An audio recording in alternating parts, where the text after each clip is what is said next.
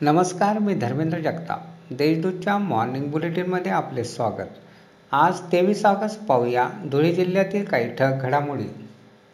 जिल्ह्यात लाडक्या बाप्पांचे जल्लोषात पारंपरिक पद्धतीने स्वागत करण्यात आले. अनेक मंडळांनी साध्या पद्धतीने गणेशोत्सव साजरा करण्यावर भर दिला आहे. यंदा शहरात तीनशे अठ्ठेचाळीस सार्वजनिक ठिकाणी श्री गणेशाची स्थापना करण्यात आली. अनेकांनी पर्यावरणपूरक गणपती बाप्पांच्या मूर्तीला पसंती दिली आहे. धुळे येथील हिरे शासकीय वैद्यकीय महाविद्यालय व स्वरूपचार रुग्णालय येथे उपचार घेणाऱ्या कोरोना रुग्णांना ऑक्सिजनचा तुटवडा जाणवत आहे. त्यामुळे तेथे ऑक्सिजन टँक बसवण्याचे काम हाती घेण्यात आले आहे.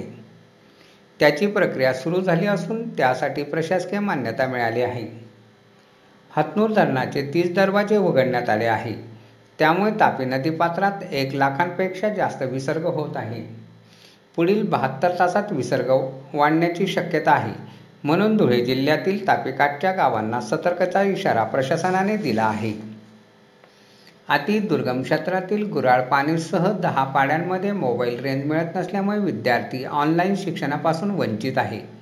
त्यामुळे धुळे येथील यंग फाउंडेशनने पुढाकार घेऊन विद्यार्थ्यांना शिकवण्यासाठी दर गुरुवारी स्वयंसेवकांची नियुक्ती केली आहे. यापुढे हे स्वयंसेवक विद्यार्थ्यांना अभ्यासाचे धडे देतील.